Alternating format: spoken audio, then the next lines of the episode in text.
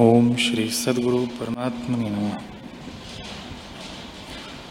श्री वशिष्ठ जी बोले, हे राम जी, महीपति जनक मन में ऐसा विचार करने लगे कि हे चित्त, बड़ा खेद है, तूने किस बड़ाई में आस्था बांधी है और मैं किसमें बंधा हुआ कलंकित हुआ हूँ। ऊँचे पद में स्थिर होके भी मैं आधा को गिरा हूँ बड़ा कष्ट है कि मैं आत्मा और नाश को प्राप्त होता हूँ। किस कारण अकस्मात मुझको मुँह आया है और मेरी बुद्धि को इसने उपहत किया है? जैसे सूर्य की आगे मेघ आता है और सूर्य नहीं भासता, तैसे ही मुझे आत्मा नहीं भासता। भोगों से मेरा क्या है और बांधवों से मेरा क्या है? इनमें मैं क्यों मोहित हुआ हूँ? देह अभिमान से जीव आप ही बंधायमान होता है। देह में अहंकार ही जरा मरण विचारों का कारण होता है। इससे, इनसे मेरा क्या प्रयोजन है?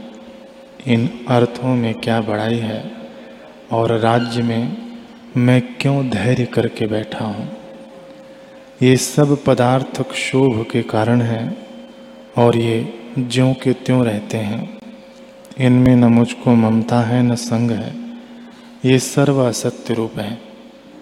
संसार के सुख विश्व रूप हैं और इनमें आस्था करनी मिथ्या है।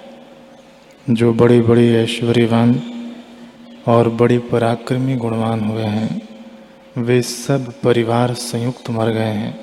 तो वर्तमान में क्या धैर्य करना है? कहाँ वह धन और राज्य और कहाँ उस ब्रह्मा का जगत? कई पुरुषों की पंक्तियाँ बीत जाती हैं। हमको उनसे क्या विश्वास है? देवताओं के नायक अनेक इंद्र नष्ट हो गए, जैसे जल में बुदबुदे उपज कर नष्ट हो जाते हैं। तो मैं क्या इस संसार में आस्था बाँध कर जीऊँगा? संत जन मुझको हंसेंगे। कई ब्रह्मा हो गए कई पर्वत हो गए और कई धूल की कणिकावत राजा हो गए। तो मुझको इस जीने में क्या धैर्य है?